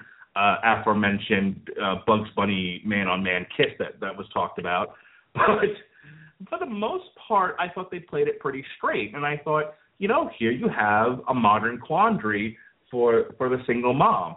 When do you date, and then when do you become serious? When do you have these people involved with your children? What you know, and and they were not so dissimilar um that it was like, oh, she could go with the bad boy, or she could no. It was they were, I would say they were cut from similar cloth. They just presented different uh positive qualities to her. So it really became a matter of you know what does your heart say.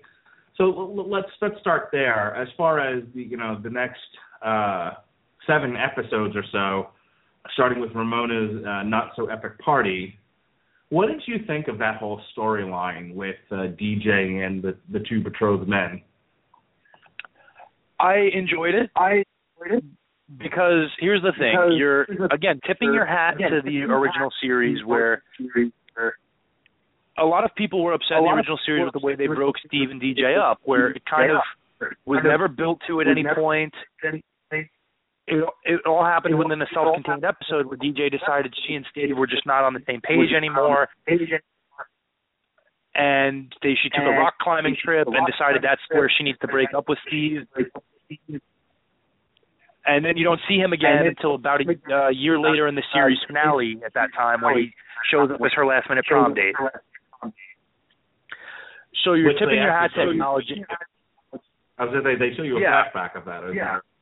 Well, they show you they show you Well, they- his prom, not her prom. Okay. But, oh, well, again though, they're, they're Well, showing the past because they've gone to two proms together, and I don't know what else is more serious. But, Um, but with the introduction of Matt, you're showing a very real scenario where maybe you're not going to be back in love with your first love, especially after you've already both been married. You're presenting her with somebody new who offers a lot of positive qualities, maybe not diametrically opposite like what you talked about, but similar enough but different enough where she could see herself with either guy, and you're not being corny by immediately having her reunite with her first love from the original show and building no tension and having it be boring. I did like the fact that they acknowledged that, especially towards spoiler alert, at the end of the show, that she chose herself, and that she said, you know what, I'm not ready to be in a one-on-one relationship. For God's sakes, it's been, you know, one transition after another. I, I, I'd I'll, like to I'll say this about that. I groaned when she said that because I also grew up on a TV show called Beverly Hills 90210 where the catchphrase "I choose me" became very popular because of a choice where the main female lead Kelly Taylor couldn't choose between the two male leads, Jason Priestley and uh, oh gosh, help me, Luke Perry. And she said, "I've made my choice and I choose me. I love you both and I'm sorry." Right. I actually remember that now that you mentioned it. Um, okay, I, I get the choice of words making you groan, um, but I thought it, I, I, I thought look, my, like my heart goes out to any woman who's struggling out there, you know, being a single mom and everything, and trying to figure out, especially how weird this freaking world is. You know, with I, I don't want to go off on a tangent, let, but let's just say dating can be very dicey, uh, especially when you have kids, especially when you have daughters. I'm gonna leave it at that. So, uh, to see.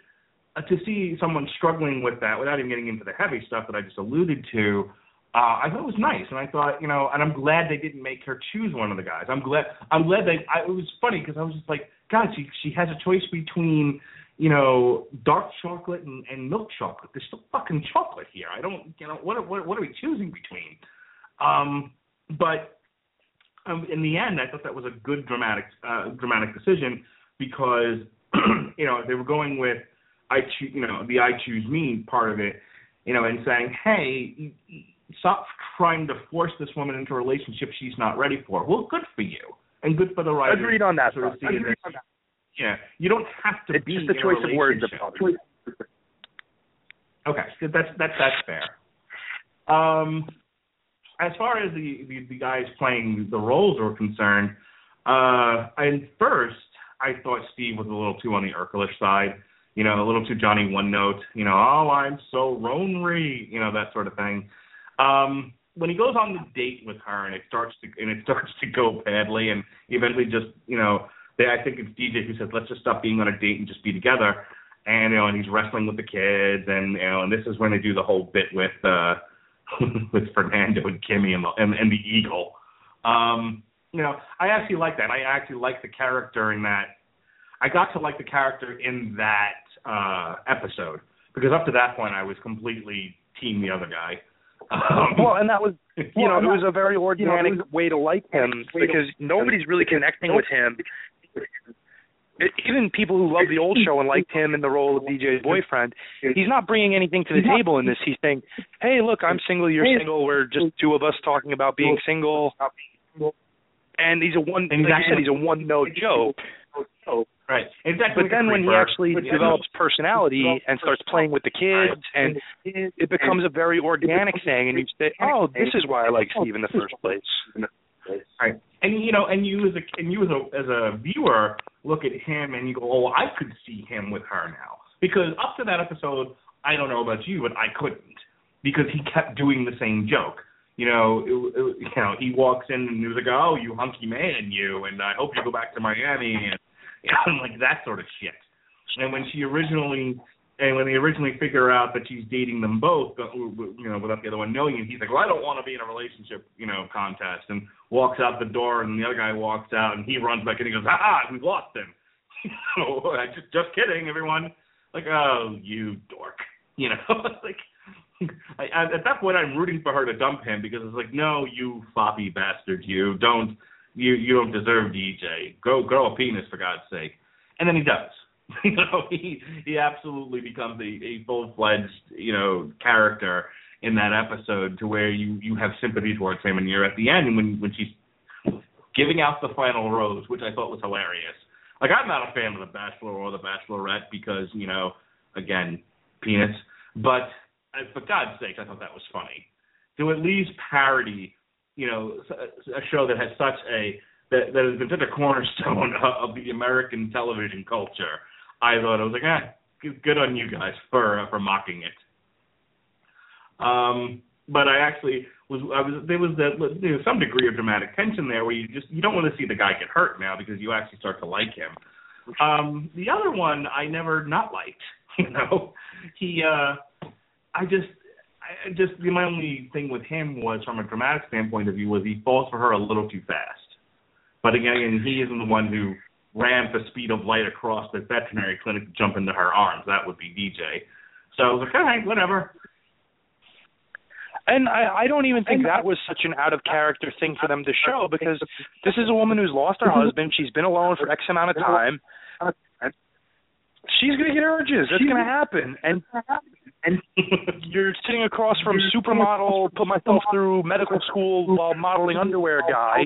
Really, she's not gonna immediately dive into arms like that. No, no, I I have no problem with her doing it. I said he felt for her too fast. Was was my I, thought. I uh, well, you know, I could see that too, but at the same time, he's alone in the city as they establish. He only he doesn't really have friends or anything like that there. It's just him and his dad who he's taking over for initially on a temporary basis. And he meets this really well-adjusted, really pretty girl who's extremely nice to him. The intensity level, maybe, but there are people who I've seen who did stupider things than that. No, yeah, no argument there. Um, let's transition over to Kimmy and good old Fernando. Your favorite part of the show? Oh yeah. So Fernando, who in the first six episodes is only mildly annoying, you know, again he's kind of the Kramer of the show. Uh, the way that he's presented, he just sort of slides in. Hello, Jerry. You know, only, Kimberlina. You know, only with a Hispanic accent. you know, that's more or less what he's doing. He becomes a major, major character from Ramona's birthday on, um, because him and, and Kimmy start to reform a relationship. And now, to, to, to again, what broke them up in the first place was he uh, he cheated on her, and you know, at that point she was like, I can't do this with you anymore, um, and so she left him. And he has no arc he is he starts off with basically I'm an I am a uh, an impulsive dog. I can't control my urges, and you can only you know, and I'm just in my I know this doesn't happen, but in my mind I hear him saying I can't stop loving women, putting a rose in his mouth and cha-chaing across the floor. That's that's that's that's my instinct. just, just if someone were to write character Latin lover, that's that's the image I've got of him. Um, and that's and that's all he is for the for the most part. And then suddenly he goes from that to I want to try harder to be a good man and to be good to you and to reunite this family. And I'm like, what the fuck happened in the first six episodes that created this for you? And even not, and I don't even see anything in that episode itself. She's nagging him about the cake the the party itself sort of goes off the deep end, you know, when they lose the electricity and stuff like that. And it, it appears everything else just appears to be very much physical. Like I don't see it changing him as a character as such. And then from that point on, he's just trying to win her back. And I'm like, I I it was the only failure of writing I was like they wrote the DJ thing really, really well. And then the Kimmy thing I was like, this just feels forced. And I think they the only reason why, well, hang on. The only reason why it like, didn't completely annoy me was because Andrea Barber held up her end of that, and she played off him really well. And you know, and then they would bring, they would periodically bring Ramona in in the hopes, oh my, I hope my parents get back together, and that drew me in. But him as a character with nothing going on around him that made him do the things that he were doing annoyed the shit out of me. Okay, now I'm done. I I, I think they I, like I you know like, in their know, heads had it where had it where DJ's arc is DJ, you know primary, which it should be, and they put so much effort into that that they were looking around at other things to do. And they were like, "Hey, and they, were, you know what? Let's just make them try to get back together." right. we, and just throw something at throw something at yeah, and throw something at the wall and see what sticks. And what you find in these scenes, like you pointed out to, is that Andrea Barber is a really talented actress. Yes.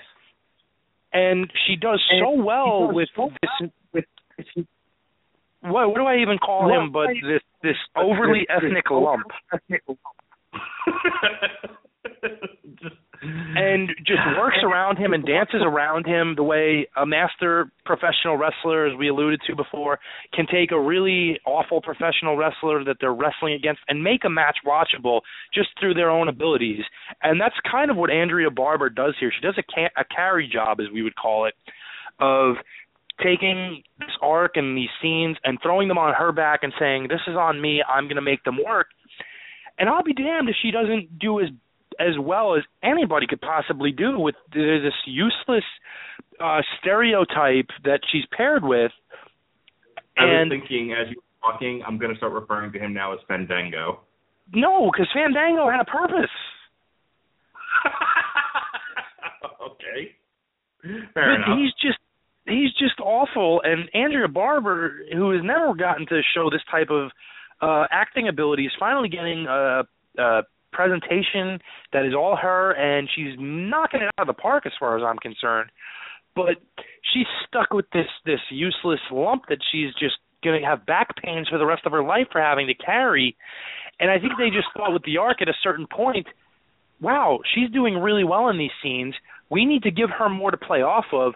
So they kind of just uh they don't necessarily totally drop it because even as early as the third episode, they're making allusions to Fernando really legitimately having feelings and love for Kimmy when he doesn't want to compete in the dance contest all the way against her. When DJ tells him you're going to break her heart again tonight because he's dancing with the other woman that he picked up, and he pulls himself out citing a toe cramp, and you see there's some inkling there that he really does care about Kimberly. He's just an animal who can't control his impulses, like you alluded to. Eh, But they don't ever really strengthen that at any point. They just kind of just veer completely in the opposite direction and say, well, we're going to have him stop cheating and just try to win Kimber, Kim uh, Kimmy back. And then at a certain point, you know, maybe in season two, you'll find out he was cheating on her the whole time or what have you. But they, they don't really do much of a good job in the writing aspect of pulling that whole uh, storyline together. The only real bright spot is you get to see Andrea Barber really give a strong performance, and I was really shocked and impressed by it. One of the things she does really well, uh, Andrea Barber, she acts very well with her face. Now, a, a, lot of the cast does that. Um, they, uh, you know, especially Elias Harger, who when he isn't screaming at the top of his lungs into the camera, um, is doing a lot with his face, and it's you know, it's, it's he's overacting, but this the show almost the character almost calls for it at times. So you know, I'll I'll, I'll you know I'll I'll I'll allow it, as the judge says. I'll allow it. Um, but she more so, I think, than anybody else in the cast uses her face very well. Um, she does a lot of movement of her jaw and her eyes, and there's a lot. There's a lot of, um, and this is very much traditional sitcom uh, camera direction. But the, you know, you you sort of say your line, you pause for laughter, and then there's another pause there to, you know, to just show your face. And some people handle it better than others. I could watch her move her her mouth and you know her jaw and everything like for an hour because between that and, and the movement of her eyes and you know and how she sort of wiggles her hips at times, I was like, wow, she's really good. You know, I mean, I, I, she's not doing Shakespeare in the Park. Don't get me wrong here, but I would say for what the medium calls for, she's got it. I would cast her in any situational comedy now because I really feel like she captured in essence what you want. You want an actor to sort of act through the camera without screaming through it, you know, without tearing up the scenery. And I think she she does that very well. She's she's in no way understated, but she also she also isn't overacting either. And I would actually say that for almost the entire cast, no one really overacts in this show. Um, everybody has a level of uh, has a has a level uh, where, where they're they're keeping it somewhat grounded.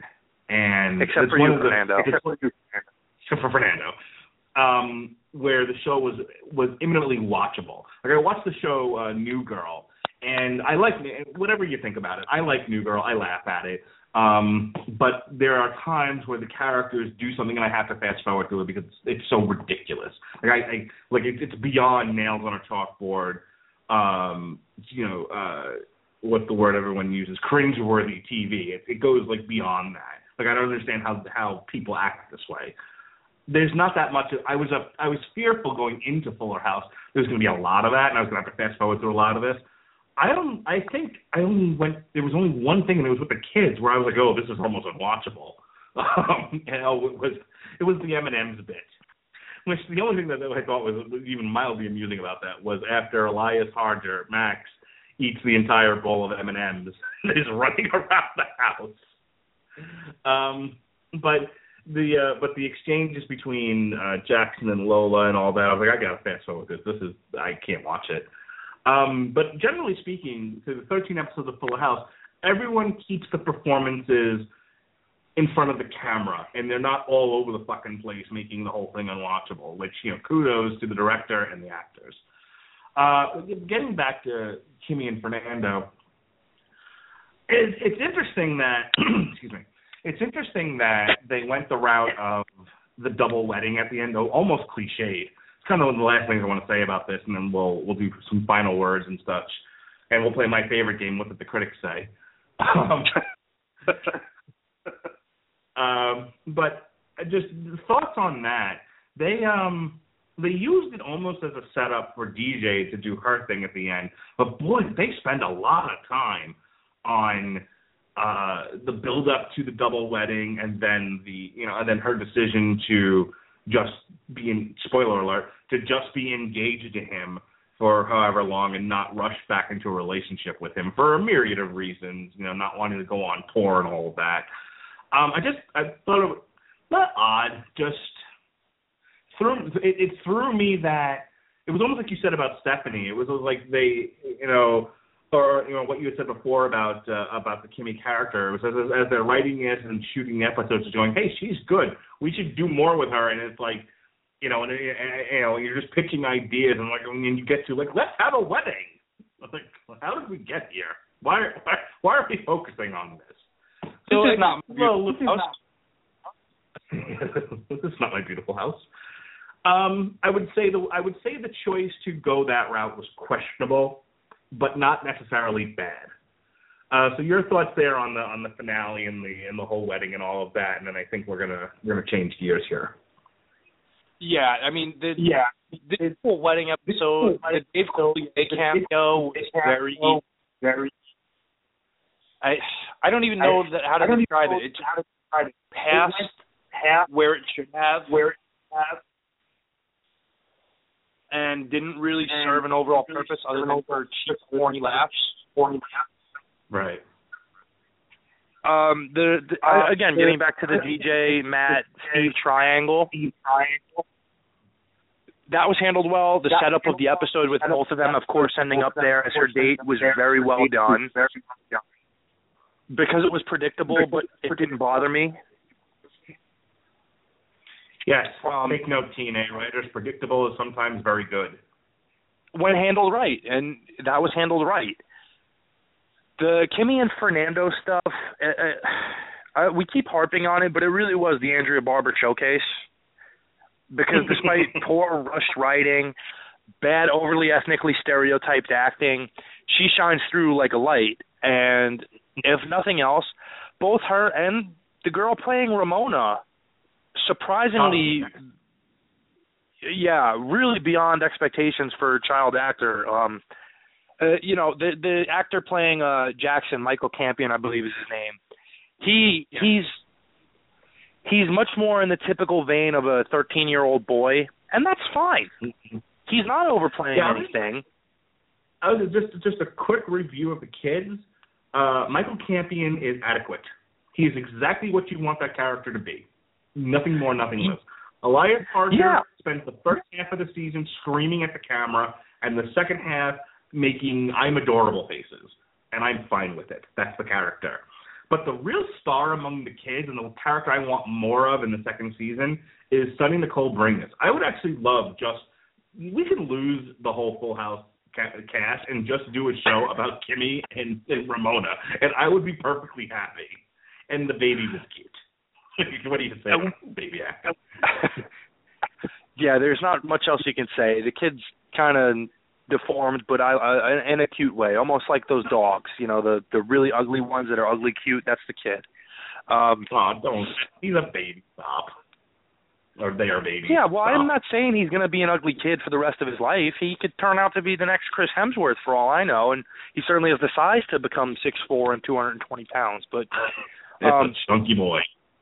Yeah, but, but no, uh, the uh, Ramona's character is really she goes from being the annoying loud girl from episode 1 where I think they were trying to initially paint her as just a rehash of Kimmy's character and right. they find out, you know what, there's a lot to this girl that we can take advantage of that maybe we didn't do the first time around with Andrea. So let's try to expand this and you get a much more realistic character. You get a likable character who has to convey a lot of uh things that you know I know I had to deal with as a kid when your parents aren't together and you have to transfer schools X amount of times and make new friends from scratch. And there's maybe you your mom and dad went out to get pizza while they were separated or divorced and you're like man maybe this can be something. Please let this be something. Or at least if I have to have a birthday party let them coexist for one day without one blaming the other for everything going wrong. And she does it really well. She doesn't ham it up. She doesn't come up with these needless tears and scenes and I want to say that the three child actors in uh Michael Campion, Soni Nicole Bringas, and uh forgive me, I forget Max's actual name, but um they're ahead Elias of the curve. Elias Harger. They're ahead of the acting curve when you compare them to Candace Cameron, Andrea Barber, and Jodie Sweetin at their respective ages at that time in the development of the show.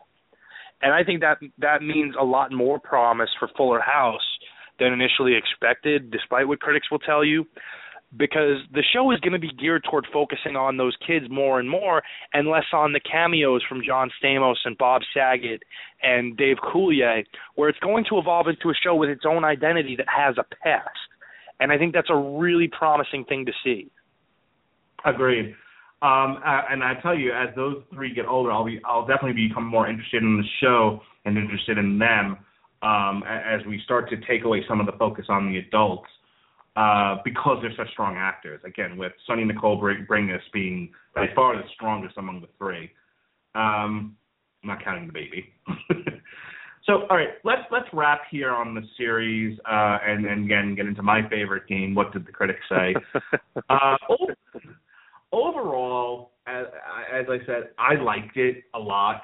Um, I was interested from from the first, second really, second episode on that first episode was was a bit of a struggle. Um, I think I remember watching Full House when I was 11 through 18 or 19, uh, however old I was in 1995, and um, but I was definitely 11 in 1987. I've done the math now. Um, and I, you know, it was I was amused as a kid. As an adult and somebody who is now, you know, training himself to analyze this stuff for purposes of review, I think I enjoyed this one a lot more. Um, because it was I wasn't just passively watching. I was actively thinking about the characters and the plots and and all, you know and how it was shot and all of that. And there was a lot there for me to there was a lot of meat for me to sink into. Um as opposed to some other stuff where there's just nothing there and it's all fluff and nonsense and I can't really get into it. So uh, I really I enjoyed Fuller House. I'm glad it got renewed for a second season, and I really applaud Netflix for, to one degree or another, so taking chances on, on some of these intellectual properties and you know throwing things at the wall to see what sticks. You know, and this this one stuck. Give me uh, you know, 50 words here on uh, on your thoughts on this thing.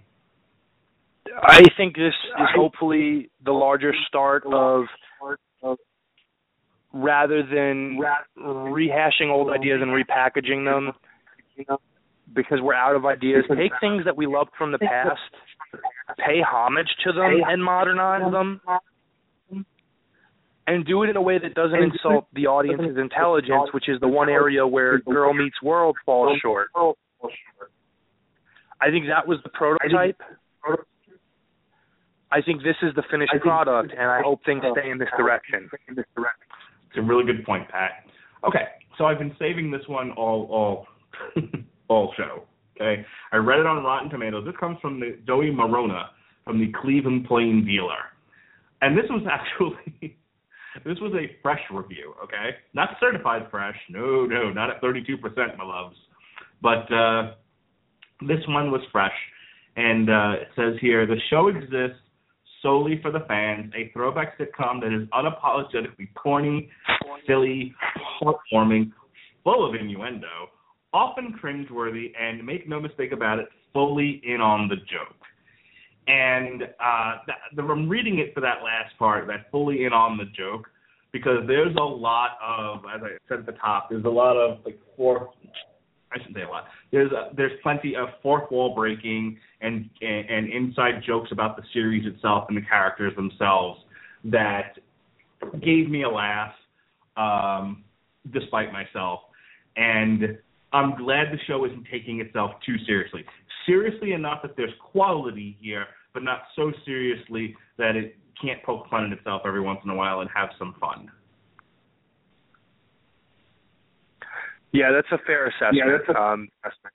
Um, we can look at a show that wants look at a to show be goofy five minutes ago, and then now in the present they're bringing some issue to you like cancer or abortion or something horrible, and there's no balance to it, and the show has no flow, Um, and you tune out because you don't care.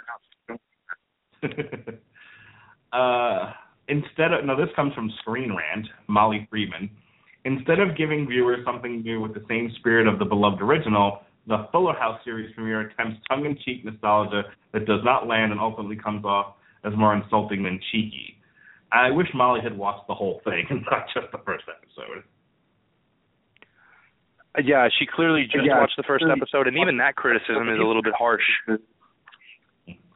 Oh, if you like that one, then you love this from Tim Surette of TV.com. Fuller House is sugary garbage that might drive you to madness if you watch enough of it, which is to say it honors its predecessor incredibly well. So he he's not a fan of the original not a show, and went into Fuller And House went and watched it,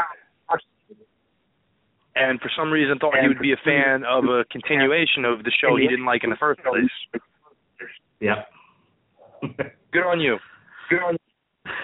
All right, and this last one comes from the Los Angeles Times. I don't mind reading too many of these, but our last one here from the Los Angeles Times is also a fresh review. You would, uh, you, at least that's what it says here. As revivals go, it's more than usually successful and true to the spirit of its predecessor. Uh, and there are lovely performances from the new adults in the room, Sweetin especially. Well, there you go. Hey, it's a fresh review. It's somebody with a positive thing to say. So we're going to end on a negative one. From the New York Magazine slash Vulture, Margaret Lyons has this to say. She's a top critic on Rotten Tomatoes. Uh, Fuller House's great achievement is that it is not the absolute worst show in history. That cannot possibly be reason enough to make something. Oh, oh, you have no idea, madam. So yeah, just uh, kind of going over the Rotten Tomato scores here. Thirty-two percent rotten, but the audience loved it. I, I I don't have it pulled up just yet, but um, yeah, seventy-nine percent. the original- the, average, original hang on, Full the average House rating is out of with 380 people uh, rating this thing. So what you have is your, your typical. This isn't anything the critics are going to really get into, but it wasn't meant for them. It was meant for fans. It was meant for your casual viewing audience, and the casual viewing audience ate it up. the original series Full House never achieved critical No. acclaim. It was harped on as horrible from day one. Day one, A bad TV version of Three Men and a Baby is what the original reviews were. They were harsh on the kids. They were harsh on Coulier. They were harsh on Saget. They were calling Stamos just a pretty boy who should have stayed at soap operas. And yet the show was an unequivocal hit. Yeah, it uh, it anchored a lot of the um, the Friday night viewings. There, you know, once it got They used late to air it. They used to air it twice a week on Tuesday night at 8 p.m. and Friday night at 8 p.m., which were important time slots at that point in time. Yep. All right. I think uh, that's as good as it's going to get here. Um, we have about 10 minutes left. That's that's plenty long enough for us to plug. So Pat, buckle in because we've had someone uh, who's been waiting, I think, to talk to us all night here. I think I know who this is. So uh, I'm going to go ahead and bring on a caller, and then we'll do plugs, and then we'll get out of here. So uh, thank you for being patient. Area code 818, you are on with our review of Fuller House. Good evening, Mark. Good evening, Pat. This has been a wonderful show and trip down memory lane. So thank you very much. As a kid, as a kid who grew up watching, you know, TGIF, you know, TGIF was must TV for me. I like how you guys are just calmly and I think fairly uh, talking about Fuller House. And I just want to give a shout out to Andrea Barber because I'm just I just cannot believe the way she just dives into this character again. And it's it's surreal because she's still Kimmy, but she's learned a few things. Like I thought the most brilliant bit she did when she grabbed her daughter's phone and like threw it in the house. And said, well, if you want your phone and you aren't ever going to step in there, get your phone. I thought that was brilliant, and I I, I think the critics who are bashing this show, bashing it like original Full House was so much better. I mean, to me, they're the exact same show. Just uh, a little time has passed. Kids are a little older. It's the same show to me. It's the same character, and I feel you guys have done a great job of breaking it down. So thank you very much, guys. Guys. All right, thank you for the kind words, Jeff. Thanks for your insight. Uh, always appreciated. If um, you only got a little smidgen of Jeff there, but you can check out Jeff's great movie reviews on 401mania.com in the movie review section.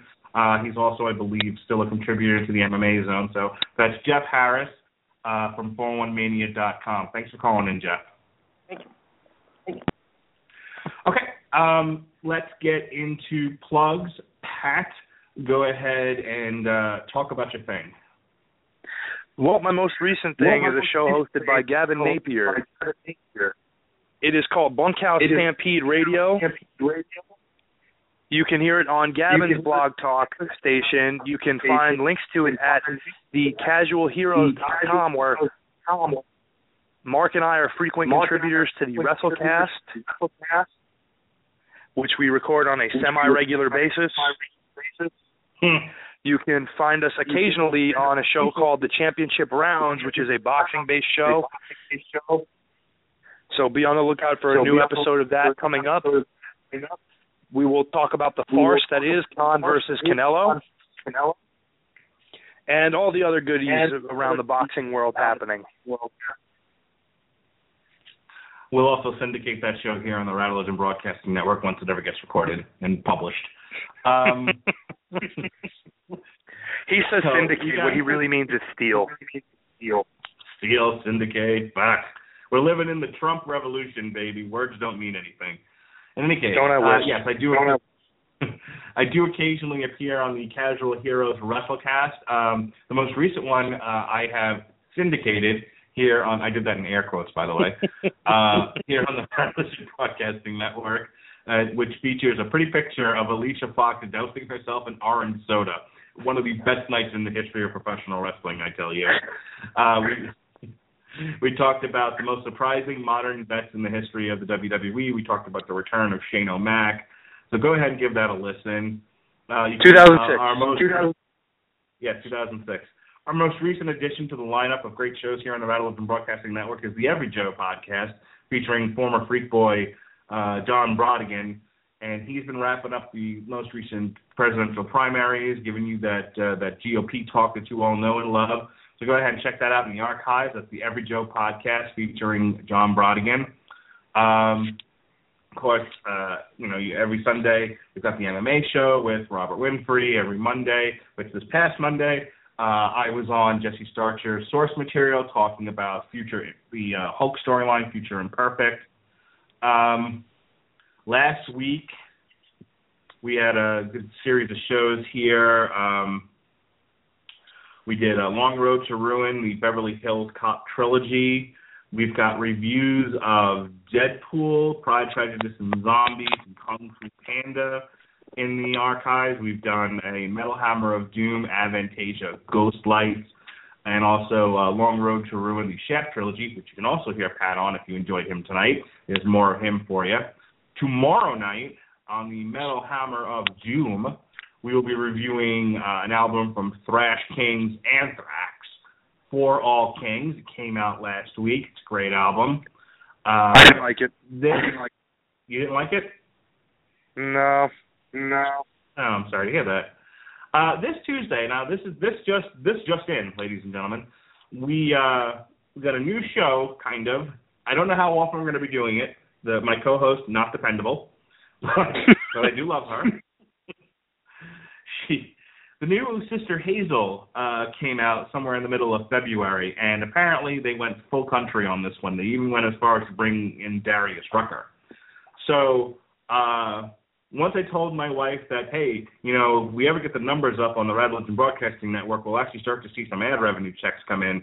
uh, you know, sooner than every six months. And she went, oh, in that case, sign me up to help. So, uh, oh, Marky Shyster. That's me. Um, Shyster with a dollar bill sign, y'all. Um, so Melissa, my lovely wife, will be appearing on the first ever Country Washboard of Jubilation. Yes, you've heard of the Metal Hammer of Doom. Well, this is the Country Washboard of Jubilation, and our very first album, country album review, will be Sister Hazel. Uh, and I'll be doing that with just uh, my wife. So that'll be a lot of fun. Uh, the next night, we'll be reviewing London Has Fallen. That's uh, Robert Winfree will be back. We'll be reviewing that movie. Um, it currently stinks on Rotten Tomatoes. It got something like a 13 or 18 score or some shit. Yeah, not not. Well, London that's has house proof. That doesn't mean anything. Maybe. Uh, Thursday is the Metal Hammer of Doom proper, and uh, we had to reverse a few things. Um, but uh, this is our annual cover show. Jesse Starcher will be guesting.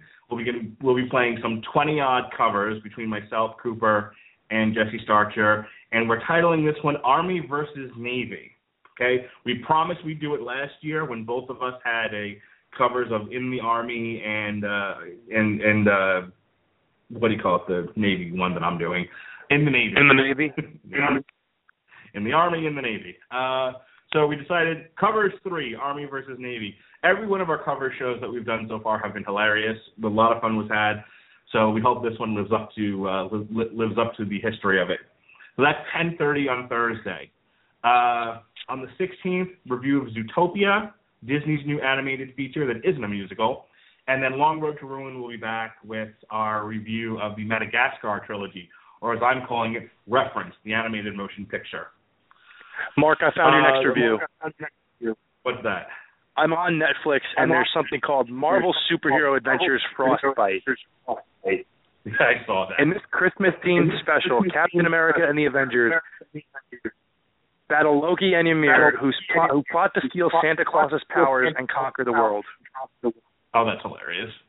I mean, we may have to do that in December. Uh, real quick, I just want to wrap this up. Um, March 23rd, we'll be reviewing Daredevil Season 2, featuring two new characters, the Punisher and Elektra. March 24th is uh, the special Robert Winfree and I are doing an In Defense of Man of Steel.